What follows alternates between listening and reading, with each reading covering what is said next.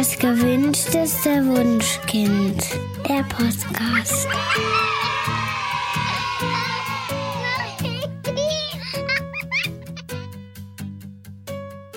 Hallo und herzlich willkommen bei Das gewünschteste Wunschkind, der Podcast mit Daniel Graf und Katja Seide. Wir sitzen immer noch im Homeoffice und haben ja vor kurzem unser drittes Buch abgegeben. Wie ihr wisst, wird es da um Geschwister gehen.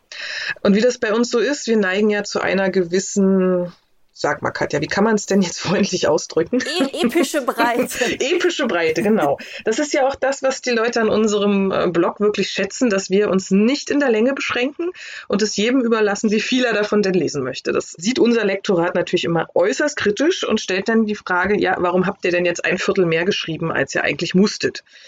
Dann sagen wir natürlich, Katja, weil das ins Buch reingehört hat. Der Verlag sagt, es muss und der Verlag sagt, ja, aber wir haben eine gewisse Seitenzahlbegrenzung. Die Bibel können wir jetzt nicht ohne weiteres drucken.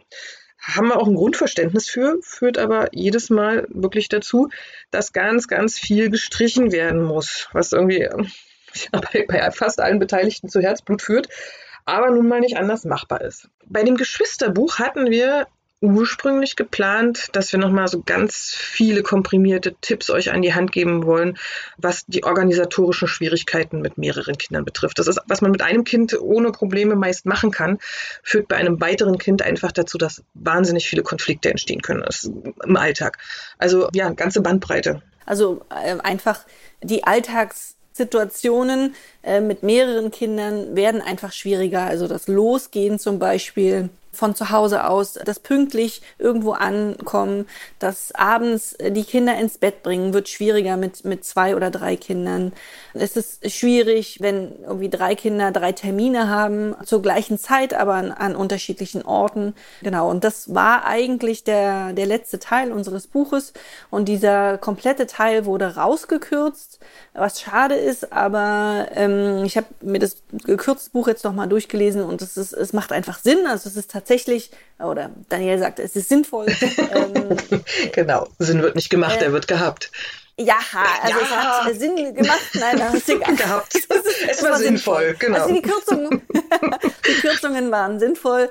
Das Buch ist einfach wirklich dadurch besser und, und verdichteter geworden. Aber für uns war das so ein bisschen tragisch, dass jetzt wirklich ausgerechnet, ja, diese Alltagssituationen, wo wir noch Tipps und Tricks euch geben wollten, einfach jetzt weg sind. Und deswegen haben wir uns gedacht, wir nehmen diesen letzten Teil des Buches und machen daraus eine Podcast Podcast-Serie, eine kurze. Geplant ist, dass die einzelnen Folgen so 20 Minuten sind.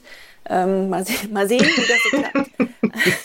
ich, ich ähm, weiß noch, wo wir einfach mal so eine ganz lockere Folge machen wollten und gesagt haben, ach, da plaudern wir jetzt einfach mal 20 Minuten. Ich glaube, das war die Folge über die Erziehungsbücher, die wir am, am, am, liebsten mochten, wo wir gesagt haben, Mensch, da wollen wir mal drüber sprechen, aber das kriegen wir kompakt hin. Ich glaube, das ist mit einer der längsten Folgen geworden. Also der Plan ist so. Ja, ja. Der Plan ist genau, dass diese Serie jetzt kurz und knackig wird und wir euch einfach die Tipps, die wir aufgeschrieben hatten, nochmal erzählen.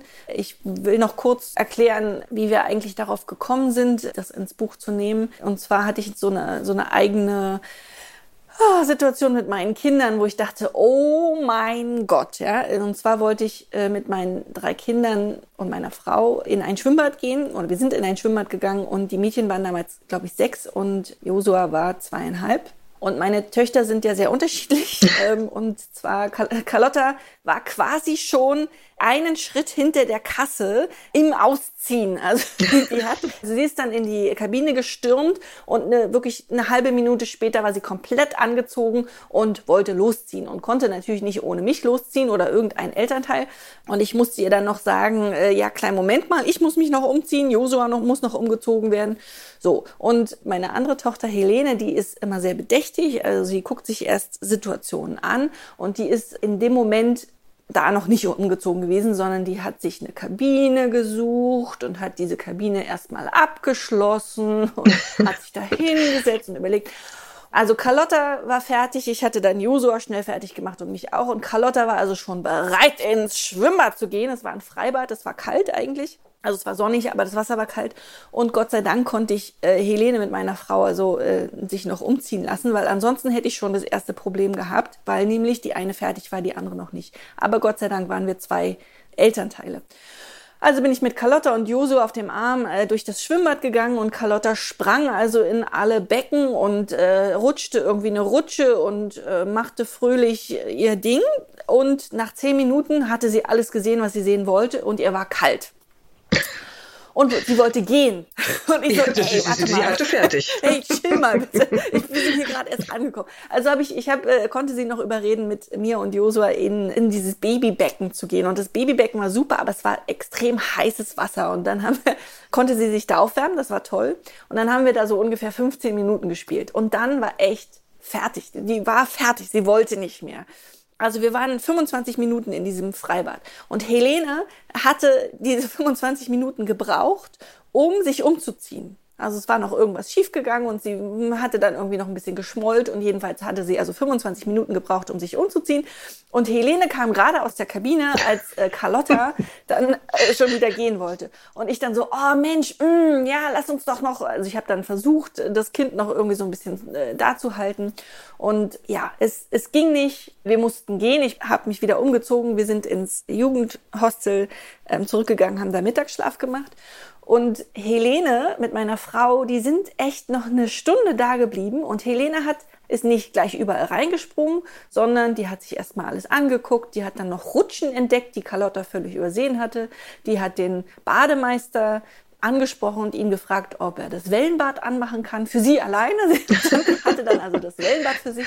Und die hat echt alles ganz systematisch abgearbeitet. Und wie gesagt, also wenn ich jetzt als also es war schon zu zweit schwierig, wenn jetzt Josua noch ein bisschen älter gewesen wäre und auch noch irgendwie Bedürfnisse angemeldet hatte, den konnte ich damals einfach noch mitschleppen, ja, für den war das egal. Aber wenn der jetzt, keine Ahnung, vier gewesen wäre, dann hätte der auch noch Bedürfnisse angemeldet und dann hätten wir, wären wir zwei Erwachsene mit drei Kindern und drei Bedürfnissen gewesen und dann wäre irgendwie alles den Bach runtergelaufen und auch so war es schon echt schwer. Und wenn ich ganz alleine gewesen wäre mit drei oder zwei Kindern hätte ich das auch nicht hingekriegt, einfach weil die Bedürfnisse so extrem kollidierten. Das scheint irgendwie so eine Art Grundgesetz zu sein, ne? dass Geschwister grundsätzlich irgendwie total verschieden sind, sodass man es im Grunde niemals schafft, gleichzeitig Bedürfnisse erfüllen zu können oder dass sie die gleichen Bedürfnisse oder ähnliche haben. Ja gut, das ist ja von der Natur so angelegt worden. Es macht ja auch Sinn, dass du verschiedene Arten von Charakteren innerhalb einer kleinen Gemeinschaft hast, denn ähm, Ach, das ist ähm, Absicht. Das ist, es ist Absicht. Ja. Also naja, ja. also die Kinder entwickeln sich natürlich in bestimmte Richtungen. Also die wollen sich ja auch abgrenzen voneinander. Aber guck mal, wenn du eine, eine Familie hast, wo alle fünf Mitglieder, sagen wir, alle ängstlich sind, die überlebt nicht so lange in der Steinzeit, sage ich mal, ja. Und wenn du aber eine Familie hast, wo einer sagt, komm, wir machen die Dinge und, und du hast einen anderen, der erstmal überlegt und sagt, nee, warte mal, wir machen es gleich, aber ich möchte erst noch einen Plan entwickeln. Und du hast dann einen dritten, der irgendwie kreativ ist und den Plan dann weiterentwickeln kann, dann hast du sozusagen größere Überlebenschancen. Und deswegen ist tatsächlich von Natur aus so angelegt, dass die Kinder sich Nischen suchen. Und dementsprechend entwickeln die sich schon irgendwie in bestimmte Richtungen, die die Geschwister eben nicht haben. Und deswegen hast du halt als Elternteil oftmals ein Problem. Genau. Ja, aber es ist eine schöne Grundbotschaft, dass es alles einen Sinn hat. Ne? Also dass diese Querelen tatsächlich auch äh, nicht einfach nur sinnlos unseren Alltag beschweren, sondern den Kindern eine ganz individuelle Entwicklung ermöglichen. Genau. Und der erste Teil unserer Podcast-Serie heute soll zu der Schwierigkeit sein, wie man mehrere Kinder ins Bett bringt. Wir haben das im Buch, glaube ich, das ins Bett bringen Ding genannt. Das ist, glaube ich, das, was für die meisten Eltern so eine Art Endgegner ist. Also du bist alleine entweder zu Hause abends und hast zwei Kinder ins Bett zu bringen oder meinetwegen bist du auch zu zweit und hast aber trotzdem dann zwei oder drei oder vier oder fünf Kinder, die du ins Bett bringen musst. Und das ist eine Schwierigkeit, die viele Eltern gehörig ins Schwitzen bringen. Wie, wie ist das bei dir, Daniel? Ist, deine Kinder sind eigentlich, die brauchten nicht so viel. Nein, doch, doch. Also, ähm, also meine Tochter, wo wir wieder bei dem Punkt sind, sie sind völlig verschieden, war mit zweieinhalb Jahren ganz, ganz unproblematisch in der Lage, wirklich allein ins Bett zu gehen. Also sie haben gesagt, geh selbstbestimmt schlafen, du kannst ähm, ja, dir noch ein Hörspiel anhören und dann entscheidest du, wann du müde bist und legst dich dann hin. Und also rückblickend kann ich darüber auch nur noch staunen, weil ähm, mit meinem Sohn wäre das völlig unmöglich gewesen. Also während meine Tochter einfach einschlief, brauchte er schon als Baby wirklich eine ganz, ganz intensive Begleitung. Und aufgehört haben wir wirklich erst vor zwei, drei Monaten, als er acht wurde. Da hat er dann beschlossen, er geht jetzt alleine ins Bett. Also bis dahin mussten wir ihn wirklich intensiv Einschlaf begleiten, was natürlich auch zu Konflikten geführt hat, weil äh, entscheide wann du ins Bett gehst, bei dem Kind heißt ja nicht, dass es tatsächlich dann auch gar keinen Redebedarf mehr hat. Ne?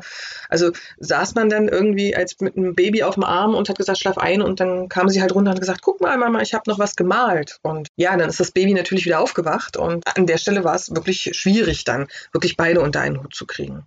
Wie ist es denn bei euch? Also also wir haben ja so ein riesiges Familienbett und tatsächlich haben wir, sind wir lange einfach alle gleichzeitig ins Bett gegangen. Ich weiß noch, dass meine Tochter Helene, die hat zum Einschlafen immer geweint. Also die hat dieses Ventil, ja, dieses, dieser so Stressabbau. Genau. Da, da gab es Josua noch gar nicht, da hat sie immer geweint. Und das war tatsächlich eine schwierige Situation, weil wir das weinende Kind im Bett hatten und dann das andere Kind, also ihre, ihre Schwester, die eben einschlafen wollte. Und ich empfand das immer als zu laut. Also mir haben echt die Ohren wehgetan. Dieses brüllende Kind neben mir, die das brauchte. Also für die war das wichtig und ich wollte ihr das auch geben. Also sie sollte nicht aufhören zu weinen, sondern sie, sie sollte ja alles rausgeben. Also sie sollte vom Tag erzählen. Aber ich dachte sozusagen für Carlotta ist das schrecklich. Aber was ich festgestellt habe, ist, dass das Carlotta eben nicht am Einschlafen gehindert hat. Also ich habe Carlotta zwar das eine Ohr zugehalten, also das, was oben lag, aber ansonsten hat sie sich total gut dran gewöhnt. Und unter uns in der Wohnung wohnen auch Zwillinge, die schon ein bisschen älter sind als meine Kinder. Und wir schlafen da also direkt darüber ein. Und ich habe auch bei denen gehört, dass immer die eine abends zum Einschlafen geweint hat und die andere lag dabei und war aber leise. Und ähm, das ist einfach, das ist so. Mein Tipp an Eltern ist, die denken, mein eines Kind ist zu laut, das andere Kind schafft das nicht. Versucht es erstmal. Ich hätte auch nicht gedacht, dass es so geht, aber es ist eine Möglichkeit, beide Kinder, das laute Kind und das leise Kind sozusagen, ähm, gemeinsam zum Schlafen zu bringen. Einfach weil das, das wird dann irgendwann zu einem Einschlafsignal auch für das andere Kind. Also das gehört dann sozusagen dazu, zu diesem Ritual. Also Kinder gewöhnen sich daran und finden es auch nicht dramatisch, glaube ich, sondern es ist einfach Teil des Einschlafprogrammes. So wie bei anderen eben irgendwie dann das Hörspiel läuft oder die Musik läuft oder was auch immer, ist dann eben bei, bei dem Kind plappert das Geschwisterkind noch oder weint das Geschwisterkind noch oder ruschelt das Geschwisterkind noch. Ich finde ja ruschelnde Kinder viel schlimmer. Also Kinder, die neben dir hin und her wuseln und sich rumdrehen. Also das wäre eine Möglichkeit, auch wenn äh, Eltern glauben, dass es nicht geht, ist sozusagen mein Rat, versucht es erstmal eine Weile, ob ihr nicht doch beide unterschiedlichen Kinder gleichzeitig ins Bett bringen könnt. Ich glaube nämlich, dass sich die Kinder daran gewöhnen, an diese Geräusche, die es da gibt. So, das wäre Möglichkeit ein. Genau, muss man noch äh, dazu sagen, dass man wirklich eine Weile probieren sollte. Also das wird jetzt nicht von einem Tag auf den anderen klappen. Bei Babys sagt man immer so, wenn man was am Schlafen, am Einschlafen ändern will, braucht es ungefähr eine Zeit von zwei Wochen, bevor wirklich ein, ein Erfolg erzielt wird. Insofern da wirklich mal dranbleiben und das zwei Wochen probieren. Und wo wir schon beim Baby, wenn wir ein Baby haben sind, dann können wir gleich die besprechen, wie das ist, wenn das Baby abends seine Schreistunde hat und aber ein Kleinkind irgendwie noch ins Bett gebracht werden muss. Und das geht meines Erachtens, also entweder man nimmt das, das schreiende Baby tatsächlich mit, wenn man alleinerziehend ist, bleibt einem ja quasi nichts anderes übrig. Aber wenn man zwei Elternteile hat, dann wäre es gut, wenn das Baby dem Elternteil zugeordnet wird, das nicht Nummer eins von dem Kleinkind ist. Kann man das verstehen? Ja, kurz übersetzt, dem Baby ist es relativ egal, ob es von Mama oder Papa begleitet wird und für das Kleinkind ist es wichtiger. Oder Co-Mutter. Oder Co-Mutter. Für das kleine Kind ist es deutlich wichtiger, durch die Beziehungsperson Nummer eins jetzt wirklich begleitet zu werden. Genau, weil das Kleinkind ja schon sozusagen eine Bindungsperson Nummer eins aufgebaut hat. Bei einem Baby ist das häufig noch nicht so. Und ähm, dann wäre es sozusagen wichtig, wenn jetzt zum Beispiel Bindungsperson Nummer eins die Mutter ist, dass dann das Baby, die in der Schreistunde zu dem Vater oder zu der Co-Mutter oder zu der Oma oder wem auch immer gegeben wird und derjenige dann sozusagen diese Schreistunde begleitet und die Mutter oder die andere Nummer eins des Kleinkindes sozusagen das Kleinkind ins Bett bringt. Und Daniel, der Dr. Harvey Karp, der hat ja für diese Schreistunde von Babys die, diese 5S entwickelt. Kannst du noch mal erzählen, was das ist? Genau, die stammen aus dem Buch, was quasi uns gerettet hat, weil wir tatsächlich ein Schreikind hatten und das hatte uns zufällig zur Geburt äh, ein Freund geschenkt. Das heißt einfach das glücklichste Baby der Welt. Ist jetzt erstmal kein prägnanter Titel, aber da geht es tatsächlich darum, wie schafft man es, dass ein Kind sich relativ schnell beruhigt. Und die Grundannahme, die Dr. Harvey Karp da trifft, ist, dass Kinder einfach zu früh geboren werden, weil sie sonst ähm, aufgrund des Kopfumfanges nicht mehr ausreichend gut geboren werden können und sie deshalb unreif zur Welt kommen und ein Problem damit haben, dass sie nicht mehr die gleichen Bedingungen vorfinden, wie sie im Mutterleib herrschten. Deswegen sagt er, es gibt bestimmte Faktoren, wenn man die umsetzt, dann fühlt sich das Baby so weit geborgen, dass es wieder unproblematisch einschlafen kann. Und er hat es auf diese fünf S quasi fokussiert. Und das erste S ist das stramme Einwickeln. Das ist das Pucken.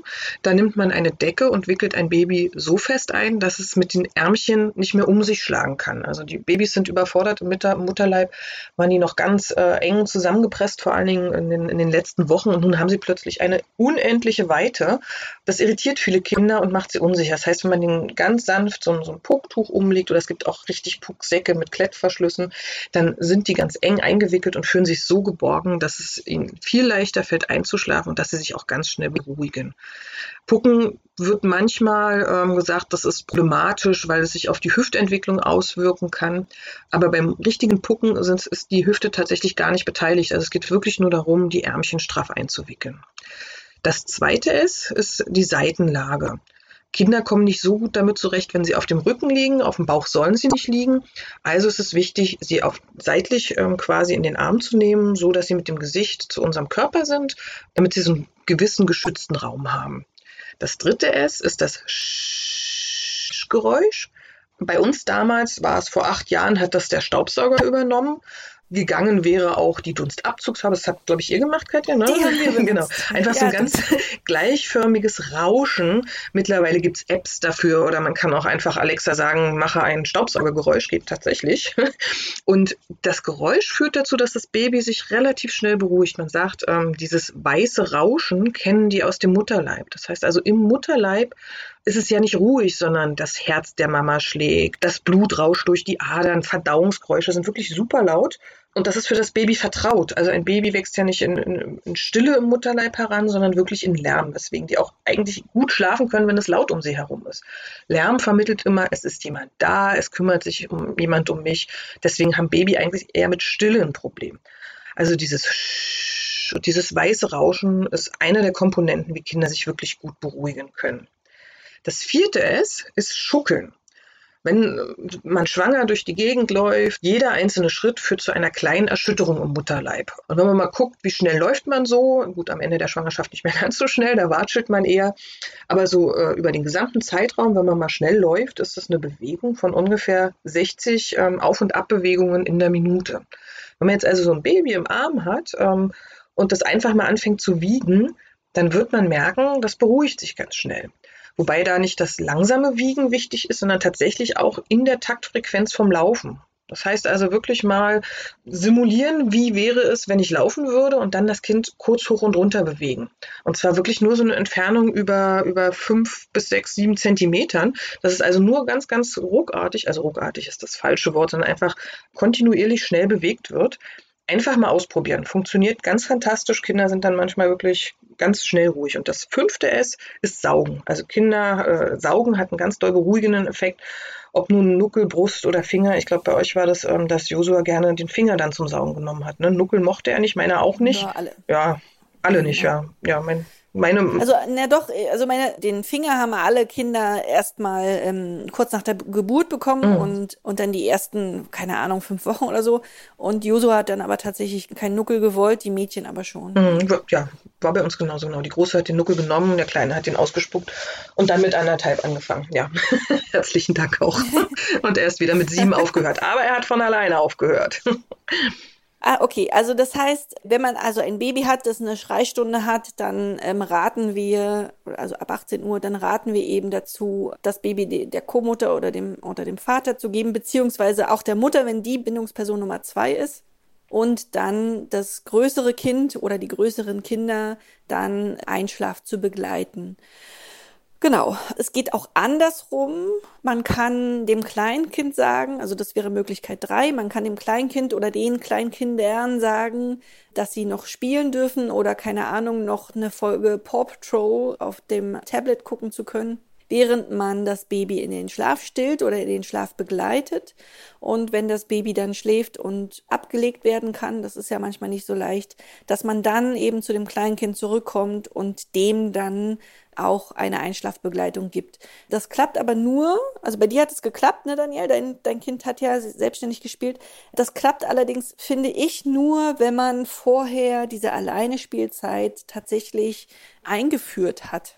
Wie geht das denn? Also ich frage mich also manchmal bei meinem Sohn mit acht, kann der das immer noch sehr, sehr schwierig. Ähm, was hätte ich denn tun sollen, damit es besser klappt? naja, also wir haben diese Alleinespielzeit tatsächlich eingeführt. Das ist auch im Geschwisterbuch ausführlich erklärt.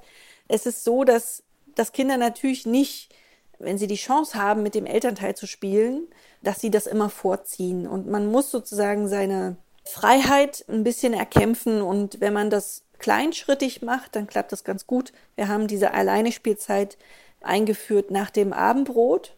Also bei uns war das so, als Josua noch nicht da war, sondern nur die Mädchen, dass wir eben Abendbrot gegessen haben und die Mädchen waren sehr schnell fertig und durften dann eben auch aufstehen und spielen gehen. Und dann ist erstmal immer einer von uns beiden Erwachsenen mitgegangen und hat mit ihnen gespielt, während der andere Erwachsene eben gegessen hat, in Ruhe zu Ende gegessen hat. Und dann haben wir getauscht, dann ist der eine Erwachsene wieder in die Küche gekommen und der andere Erwachsene ist zum Spielen gegangen.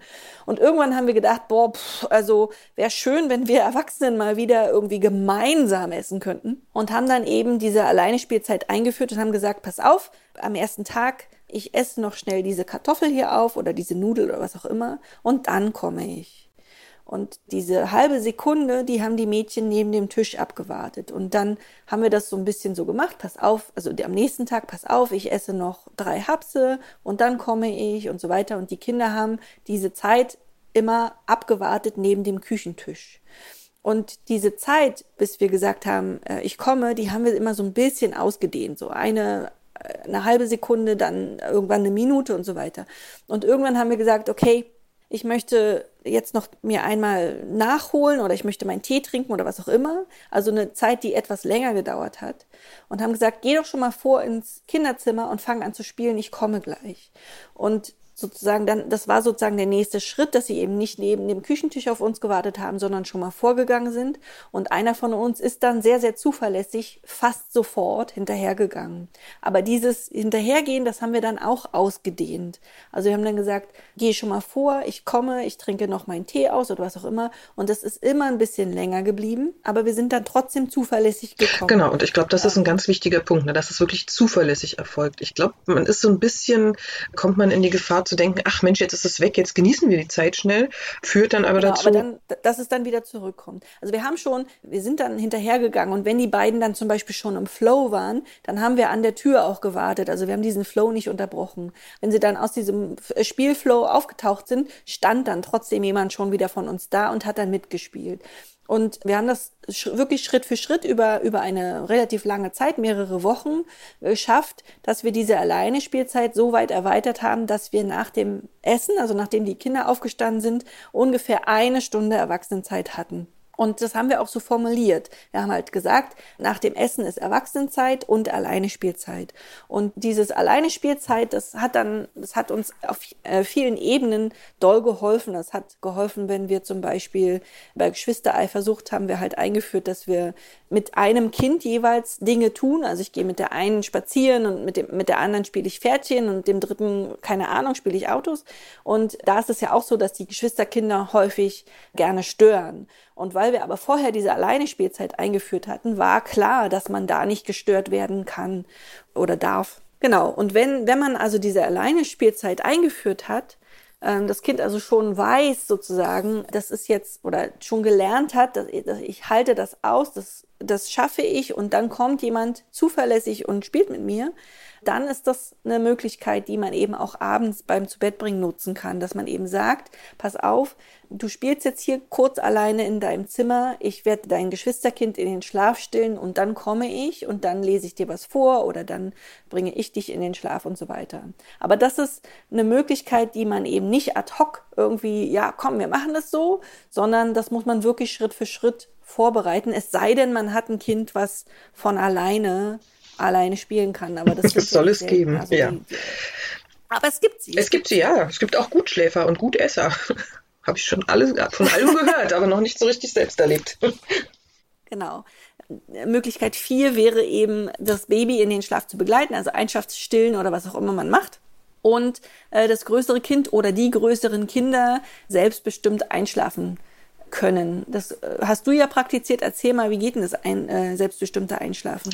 Genau, es gibt ein bestimmtes Ritual, wo die Kinder ähm, ja verstehen, dass jetzt Schlafenszeit ist. Wie gesagt, wir haben es wirklich relativ früh gemacht mit zweieinhalb Jahren und haben gesagt, pass auf, du kannst es entscheiden, du spielst noch ein bisschen. Es gab natürlich in geringem Maß Vorgaben, nämlich dass jetzt natürlich nicht äh, also laut gespielt wird und durch die Gegend gehopst wird.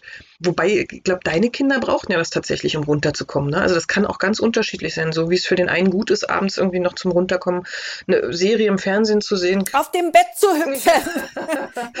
kann das für den nächsten auch wieder ähm, schwierig werden. Also es war halt klar, dass es ist, also das Licht war dunkler, einfach auch um dem Körper zu ermöglichen, die Schlafhormone auszuschütten.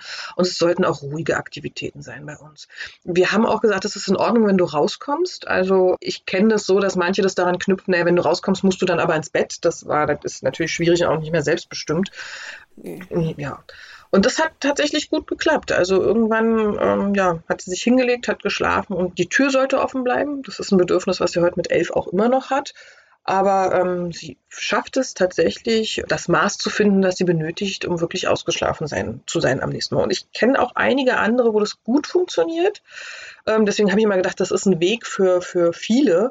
Und manche haben mich immer angeguckt und gesagt, das kann mein Kind nicht. Ich dachte so, na ja, vielleicht wenn du es früh genug probiert hättest. Und ich habe es beim zweiten ja. natürlich auch versucht und äh, so. hatte keine, ah, ja. ke keine Chance. Absolut keine Chance. Nie, zu keinem Zeitpunkt. also meine Kinder gehen ja auch selbstbestimmt schlafen.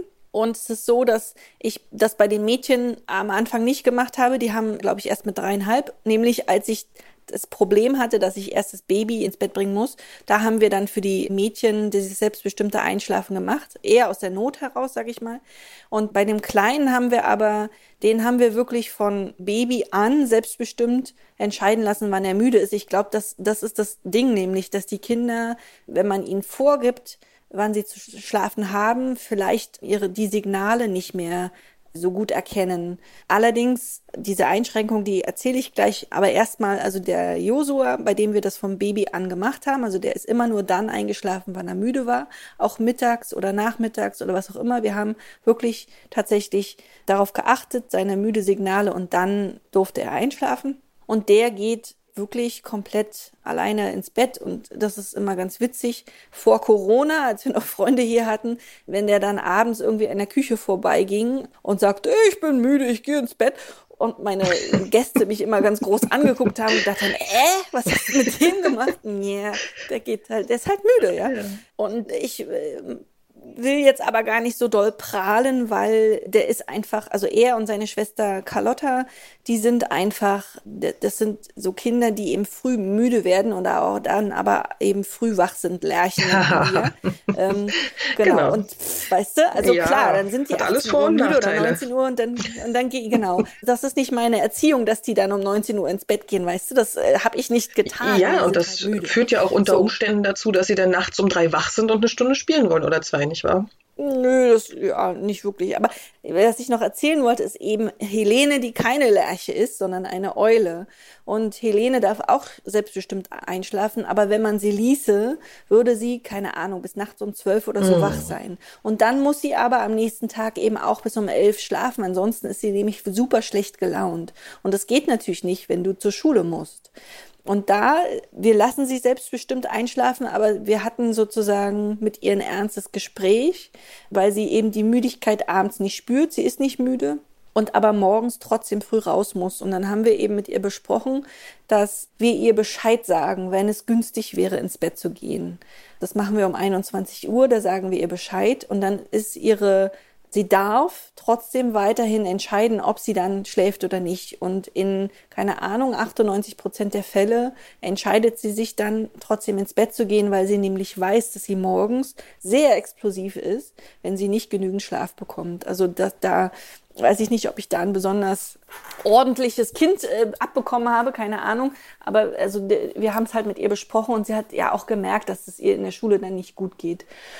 Das heißt, sie geht auch selbstbestimmt schlafen, aber das Bedürfnis, was wir ihr erfüllen, ist, ihr Bescheid zu sagen, sozusagen. Also sie würde sonst nicht so früh ins Bett gehen. Das ist aber auch, ja. glaube ich, ganz wichtig, dass man das die Kinder mal erleben lässt, was es heißt, wirklich völlig übermüdet zu sein. Weil ähm, ich erlebe das relativ häufig, dass den Kindern zwar gesagt wird, ja, wenn du jetzt nicht ins Bett gehst, dann hast du am nächsten Morgen ein Problem, du musst ausgeschlafen in die Schule gehen. Aber wenn die Kinder quasi angehalten werden, zu einer bestimmten Uhrzeit im Bett zu liegen und zu schlafen und das dann womöglich auch tun, dann erleben sie dieses Gefühl gar nicht. Wie geht es mir, wenn ich nicht ausreichend Schlaf habe? Das muss man einfach mal erleben, damit dann so ein vernünftiges Handeln eigentlich zustande kommt. Ja, das stimmt. Kommen wir zur nächsten Möglichkeit, zur Möglichkeit 5. Das fand ich ganz spannend, weil ich das als, ich weiß nicht mehr, irgendwas, irgendeins meiner Kinderbaby hatte ich in einem Babykurs eine Frau, die immer ein kleines blaues Zelt mitgeschleppt hat. Also so ein, so, so ein Wurfzelt. Ding. Aber mini, also ja. ich glaube, es war ein Hundezelt oder so. Und die hat ihr Baby an dieses Zelt gewöhnt. Das war ein Einschlafsignal für das Baby. Also immer wenn es diese blauen Wände gesehen hat, war für das Baby klar, ah, Schlafenszeit. Ja, also die Einschlafsignale haben wir ja auf dem Blog. Der Artikel heißt, wenn das Kind nicht ohne Kneifen, Knibbeln und genau. Und Knibbeln. Genau, wir haben aber auch ein, ein Schlagwortverzeichnis und das ist Einschlafsignale dann verlinkt. Da findet okay. ihr das ganz unproblematisch. Also jedenfalls, ach, perfekt, danke. Und da haben wir nochmal beschrieben, was Einschlafsignale sind. Also für das Gehirn des Kindes gibt es bestimmte Dinge, die immer vor dem Einschlafen passiert und irgendwann gewöhnt sich das Baby halt daran, also zum Beispiel an die Brust oder an den Schnuller oder ans gewackelt werden oder eben an so ein blaues Zelt. Und irgendwann ist für das Gehirn, wenn es dieses Einschlafsignal sieht, klar, oh, okay, Schlafenszeit. Häufig merken Eltern das aus Versehen, zum Beispiel, wenn sie ihr Kind in diese Tragetasche vom Wagen stellen und immer mit dem Baby zum Einschlafen rumfahren. Und ganz häufig höre ich dann von Eltern, ja, also ich brauche das Kind eigentlich nur noch in die Tragetasche packen. Ja, gar nicht mehr gar losfahren. Nicht mehr losfahren. Das Kind schläft schon, genau. Ja, einfach weil diese Tragetasche dieses Einschlafsignal geworden ist. Und wenn du so cool bist, und so ein Zelt oder, oder irgendein anderes Ding hast, was halt vom Ort unabhängig ist, dann kannst du dein Kind überall, also dein Baby, überall zum Schlafen bringen mit diesem einen Einschlafsignal. Also es ist egal, wo dieses Zelt gestanden hat. Sobald das Baby da drin gelegen hat, war für das Baby klar, ah, juhu, ich kann jetzt einschlafen. Und das war für die Mutter total erleichternd, weil du halt, wenn du dann mehrere Kinder hast, das Kind tatsächlich, also das Baby tatsächlich an jedem Ort zum Schlafen bringen kannst, egal wo dein größeres Kind gerade sein will, also auf dem Spielplatz oder in der, keine Ahnung, Turngruppe oder was auch immer, solange du dieses Einschlafsignal dabei hast, dieses Zelt oder auch in der Wohnung, ja, kann das Baby trotzdem einschlafen. Und das fand ich ganz cool als Möglichkeit sozusagen, in der Wohnung wäre das auch so, dass du, keine Ahnung, wenn du noch einen Stubenwagen hast, dass das das Einschlafsignal deines Kindes wird, dieser Stubenwagen und den Stubenwagen kannst du ja auch in der Wohnung mit rumschieben, sodass du auch unabhängig bist und für dein größeres Kind eben da sein kann, obwohl das kleinere Kind schon entweder den Nachtschlaf in den Nachtschlaf begleitet hast oder eben den Mittagsschlaf machst. Genau. Das wäre die fünfte Möglichkeit, Kinder zum Schlafen zu bringen. Und die sechste Möglichkeit ist, ein Geschwisterbett ähm, zu etablieren. Und das ist ein bisschen, ähm, ich sag mal, für die ganz harten. wir hatten ein, wir hatten ein Geschwisterbett. Ich habe mich nicht getraut. Ähm, äh, doch, es ist wunderbar, es funktioniert gut. Aber Geschwisterbett bedeutet, du hast halt ein Doppelbett oder ein, ein größeres Bett für ein, zwei, drei Kinder und die zusammenschlafen. Und an sich macht das totalen Sinn, weil Kinder ja häufig beim Einschlafen oder auch in der Nacht einfach rauskommen, weil sie ihre Bindungsperson suchen. Also das Bindungsband in ihrem Inneren, das zieht sozusagen in unsere Richtung, in, in Richtung des sicheren Hafens. Und deshalb kommen die halt abends, wenn sie eigentlich einschlafen sollen, nochmal raus aus ihrem Zimmer und sagen dann, hey, ich habe Durst oder ich muss pullern oder da sind Monster unter meinem Bett. Und wenn du aber eine Bindungsperson neben dir hast im Bett, also die Geschwister sind ja Bindungspersonen, dann ist dieses Ziehen in Richtung der Eltern gar nicht mehr so groß. Also vor allen Dingen nicht, wenn sie schon schlafen in der Nacht. Äh, wenn sie sich dann unbewusst spüren, dass da jemand neben ihnen liegt, dann passiert selten, dass sie noch aufstehen und dann zu den Eltern kommen. Das Einschlafen ist bei einem Geschwisterbett ziemlich anstrengend, finde ich. Also die Kinder toben mhm. halt. Oder meine Kinder haben getobt. Es ist so, dass die tatsächlich laut gekichert haben und dann gehüpft sind und dann vom Bett gefallen sind und geweint haben und dann musste ich doch trösten kommen und also dieses Einschlafen mit Geschwisterbett hat auf jeden Fall länger gedauert bei uns und war sehr viel lauter.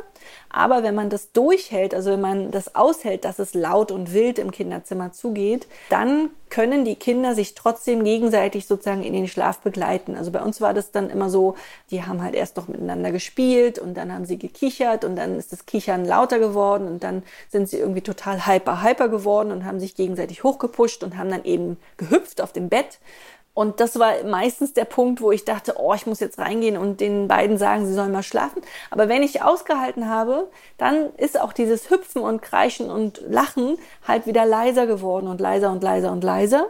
Und dann sind sie eben, also dann hatten sie sozusagen ihre überschüssige Energie halt rausgehüpft und sind dann tatsächlich miteinander eingeschlafen. Und deswegen, also Geschwisterbett finde ich super. Mit Baby geht natürlich. Ich wollte gerade sagen, ähm, in welchem Alter kann man das anfangen kind, auszuprobieren? Also ich würde sagen, das jüngste Kind muss mindestens ein Jahr sein. Es muss sich nämlich auch selbstständig wegdrehen können. Es muss sich unter einer Decke hervordrehen können und so. Also auf keinen Fall Baby und lieber sozusagen ein bisschen älter. Ich kenne eine Bloggerin, Frau Wunibar, die hat ein Geschwisterbett gebaut da sind die Betten nicht nebeneinander, sondern die sind am Fußteil miteinander verbaut worden. Also sozusagen ein sehr langes Bett. Und die Kinder liegen sozusagen jeder in ihrem Bett und haben aber die Füße beieinander. Beziehungsweise, wenn sie sich umdrehen, würden sie Kopf an Kopf liegen. Und das klappt auch gut. Frau Wunibar macht Einschlafbegleitung und sitzt sozusagen in der Mitte auf dem Bett zwischen den Füßen oder zwischen den Köpfen, je nachdem, und kann sozusagen beide Kinder gleichzeitig anfassen. Aber das ist auch eine Art Geschwisterbett, weil sie sich eben in der Nacht spüren. Das Problem ist, dass es ja nicht immer friedlich ist bei Geschwistern. Das heißt, es wird auch ja. Situationen geben, ähm, wo abends dann ein Streit ausbricht. Da braucht man dann einfach eine Alternative. Genau, also man, äh, genau, man, man kann nicht davon ausgehen, dass die Kinder sich immer lieb haben. Und für solche Gelegenheiten, wo das Geschwisterbett dann eben in dem Moment nicht funktionieren kann, weil die sich eben gerade nicht grün sind, braucht man unbedingt in der Wohnung irgendwo noch ein Ersatzbett. Genau. Ja, da sind wir bei der, bei der letzten Möglichkeit, die uns noch eingefallen ist. Ne? Nämlich die Kinder in unterschiedlichen Zimmern zum Schlafen zu legen und ja, regelmäßig mal bei dem einen und mal bei dem anderen zu erscheinen, um dann das Einschlafritual zu begleiten, um Händchen zu halten und Schlaflieder zu singen und genau, also also es ist, ich, ich glaube, dass das das Schwierigste ist. Also wenn man, wenn man jetzt von, von dem wissenschaftlichen Standpunkt ausgeht, ist es ja so, dass die Kinder Einschlafbegleitung wollen weil eben ihr noch sehr steinzeitliches Gehirn eben darauf geprägt sind, Sicherheit, also die Eltern in der Nähe zu haben, damit es in Sicherheit ist. Und die kommen ja, wenn man sie nicht einschlafbegleitet, raus aus den Zimmern, weil eben dieses Bindungsband sie in unsere Richtung zieht. Und wenn man jetzt das weiß, dass das Kind im Abstand, keine Ahnung, von zehn Minuten oder was dieses Bindungsband spürt und rauskommt, kann man das nutzen, indem man eben immer abwechselnd von Zimmer zu Zimmer hüpft und zwar immer in einem so solchen Abstand, dass keins der Kinder sozusagen dieses Bindungsband spürt. Kann man das verstehen? Ja, also ja. Man, man ist sozusagen in Zimmer eins und liest dem Kind vor und, und sagt gute Nacht und ich komme gleich wieder und geht dann in Zimmer zwei und sagt da auch gute Nacht, sie singt noch ein Lied und kuschelt kurz und sagt dann, okay, ich komme gleich wieder und geht dann in Zimmer drei und sagt da gute Nacht und kuschelt und küsst und was auch immer. Und dann ist man sozusagen einmal die Runde durch und fängt dann gleich wieder an bei dem ersten Kind und sagt, hi, jetzt bin ich wieder da, geht's dir gut? Ich, ich streichle dir noch mal über den Kopf und so weiter. Und so habe ich das immer gemacht. Ich war ganz lange Zeit Babysitterin in London in äh, so ganz großen Hotels wie Hilton und so weiter. Und ich habe den Kindern, den meinen Babysitter-Kindern immer gesagt, ich gehe nur kurz raus, ich komme gleich wieder, ich bin gleich wieder da und habe sozusagen bin immer rausgegangen und bin auch wieder regelmäßig reingekommen und habe dann gesagt, hier bin ich und so weiter und habe unbewusst, glaube ich, somit den Kindern immer versichert, du brauchst keine Angst haben, hier ist jemand, ohne dass das Kind zu mir rauskommen musste, um nachzugucken, ob da noch jemand ist. Und wenn man das eben macht ähm, und etabliert, dass man dass alle Kinder in verschiedenen Räumen einschlafen, aber dass man eben immer, immer wieder kommt, bis alle wirklich fest schlafen, dann ist das, glaube ich, am Anfang die intensivste Möglichkeit für einen Elternteil. Aber sobald dem Gehirn des Kindes klar ist, meine Mutter ist oder mein Vater oder meine Co-Mutter oder wer auch immer, immer da, auch beim Einschlafen, dann kann, glaube ich, diese Möglichkeit, diese letzte, dazu führen, dass irgendwann die Eltern einfach im Wohnzimmer sitzen können und die Kinder schlafen tatsächlich ganz alleine ein in den Kinderzimmern. Also ich merke das an meinem Sohn, der mit fünf schon in sein eigenes, also schon, aber ja. also ich finde das sehr früh, ja. Fünf schon in sein, ja genau, genau alles eine Frage der Perspektive. Und bei dem ist es echt easy peasy, ja. Ich gehe rein zu ihm und sage gute Nacht und dann sagt er, gute Nacht, ich hab dich lieb und dann dreht er sich um und schläft. Ein Ding der Unmöglichkeit. Ich dachte, solche Kinder gibt's nicht, aber gibt es. Also ich, ich denke, dass, dass man das sozusagen den Kindern durch diese letzte Möglichkeit eben zeigen kann. Ja, und damit sind wir jetzt erstmal mit unseren Tipps durch zu dem Thema ins Bett bringen. Genau. Oder? Und, oder hast du noch was? Äh, nee, ja, das ist jetzt so alles, was, was mir so durch den Kopf ging. Und wie immer haben wir es geschafft, unser Ziel zu verwirklichen. Wir haben den Plan nur 100, 150 Prozent übererfüllt. also wir haben nur 50 Minuten heute gebraucht. Knapp, aber vielleicht richtet ja der Schnitt noch ein bisschen was. Ja, äh. ja, genau. Äh. Ja, schön. Deswegen sagen wir jetzt ganz schnell Tschüss. Wir machen schon mal einen Ausblick auf die nächste Folge. Die hört ihr wie immer ja. in 14 Tagen. Und da geht es um all die Themen, ähm, ja, um all die Probleme, die entstehen, weil die Kinder naturgemäß, wenn sie keine Zwillinge sind, unterschiedlich alt sind. Ah, okay, altersbedingte Schwierigkeiten mit Kindern. Genau. Das ist ein bisschen ja, ja, ich sag mal, es geht so. Ein guter Cliffhanger. guter Cliffhanger. Da verraten wir gar nicht mehr. Nee, genau? erzählen, nein, nein, nein, kein wir mehr. einfach nichts es bleibt weiter. spannend. Wir sagen, äh, das ist ein Cliffhanger und ihr müsst unbedingt, ja, genau. Genau, okay. in 14 Tagen wieder einschalten. Gut. Dann, äh, ja, ja, war das schön mit dir heute, Daniel. Genau. Es hat mich sehr gefreut. Wir hören uns hoffentlich in zwei Wochen. Genau, macht's gut, ihr Lieben. Wir sagen Tschüss. Bis dann. Tschüss. Das war der Podcast vom gewünschtesten Wunschkind.